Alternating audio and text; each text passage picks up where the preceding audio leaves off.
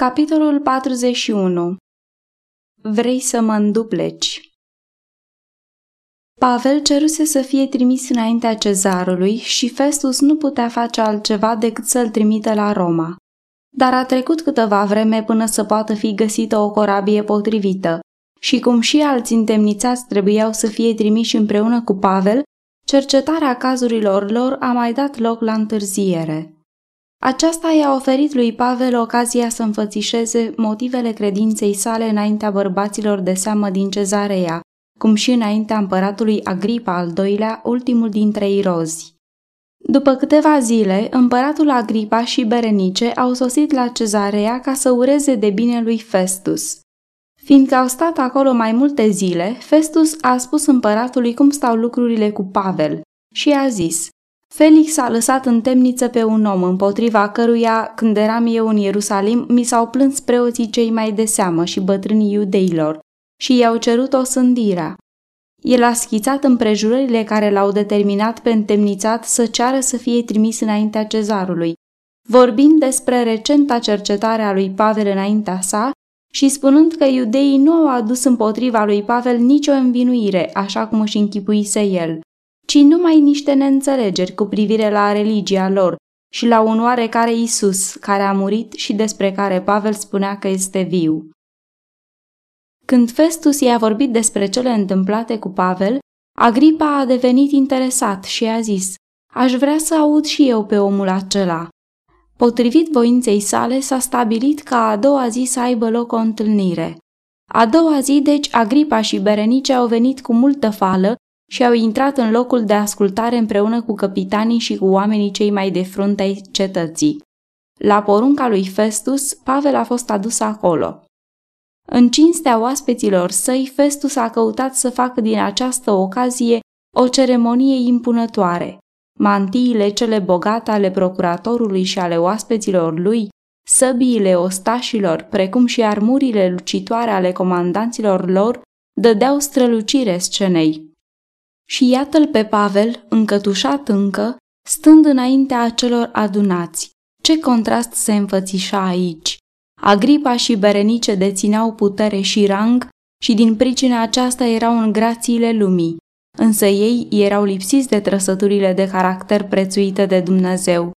Ei erau călcători ai legii sale, stricați în inimă și viață.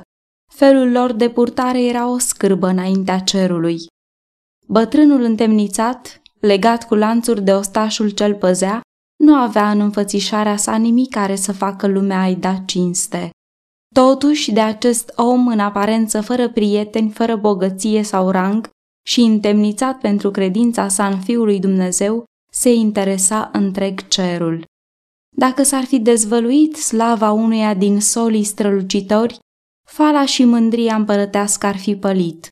Împărații și curtenii ar fi fost trântiți la pământ, după cum a fost straja romană la mormântul Domnului Hristos.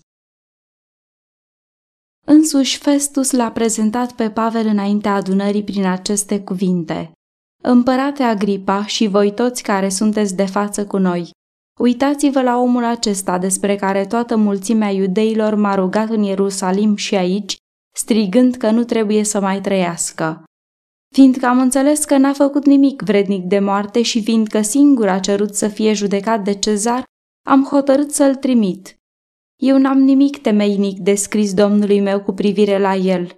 De aceea l-am adus înaintea voastră și mai ales înaintea ta, împărate Agripa, ca după ce se face cercetarea să am ce scrie, căci mi se pare fără rost să trimit pe un întemnițat fără să arăt de ce este părât.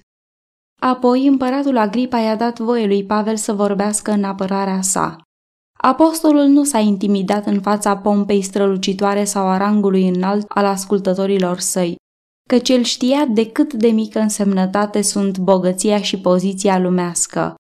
Fala și puterea pământească nu puteau nici măcar pentru o clipă să-i slăbească curajul sau să-i răpească stăpânirea de sine.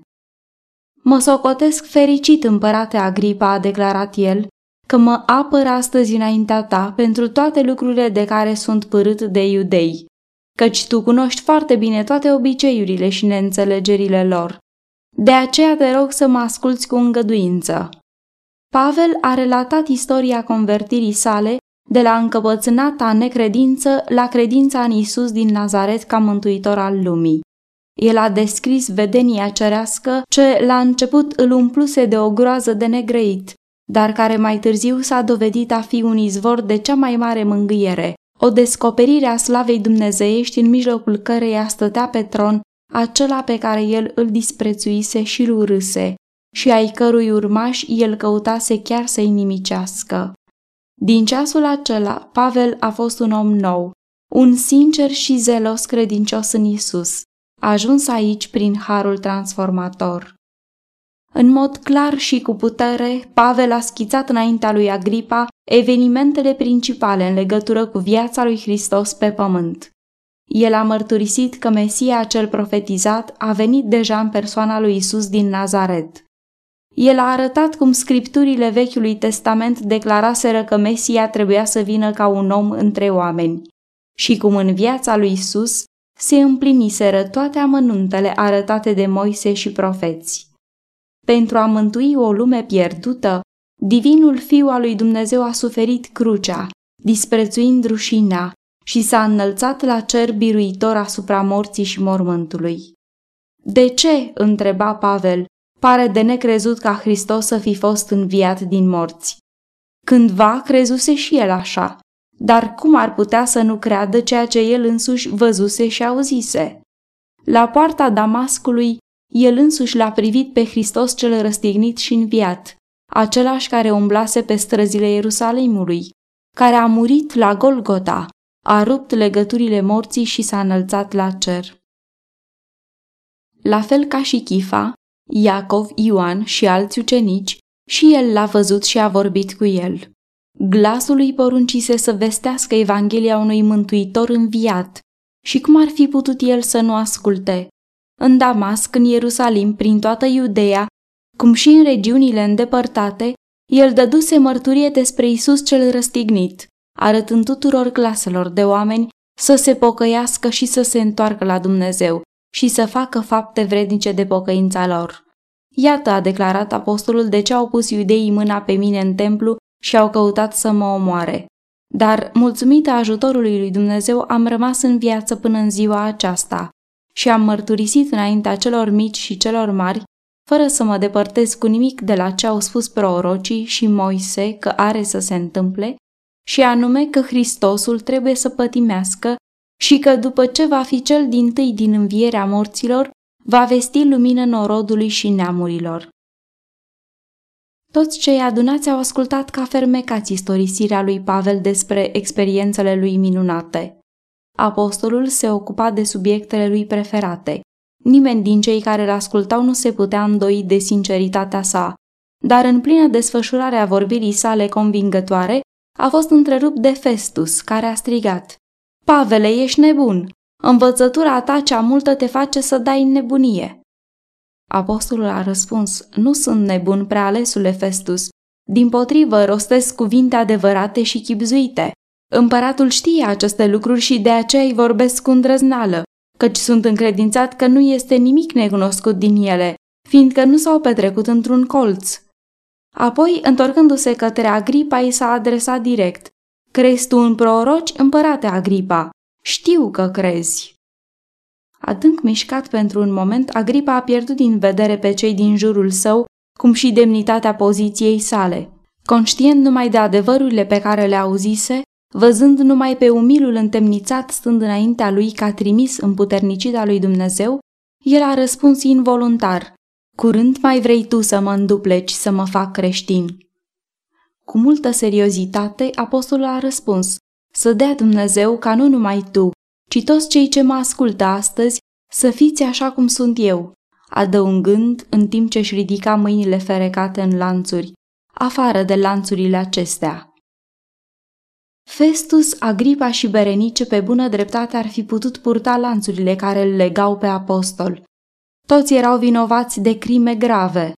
Acestor vinovați li se oferise în ziua aceea mântuirea prin numele lui Hristos. Unul cel puțin a fost aproape convins să primească harul și iertarea oferită. Însă Agripa respinsese îndurarea oferită. nevoind să primească crucea unui răscumpărător răstignit.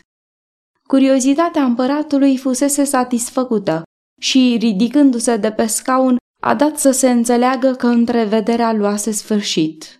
Pe când cei ce luaseră parte se împrăștiau, ei vorbeau între ei zicând, omul acesta n-a făcut nimic vrednic de moarte sau de închisoare. Deși Agripa era iudeu, el nu împărtășea zelul bigot și prejudecata oarba fariseilor. El a zis lui Festus, omului acestuia i s-ar fi putut da drumul dacă n-ar fi cerut să fie judecat de cezar. Însă cazul fusese deferit acestui cel mai înalt tribunal și acum el nu mai era sub jurisdicția nici a lui Festus, nici a lui Agripa.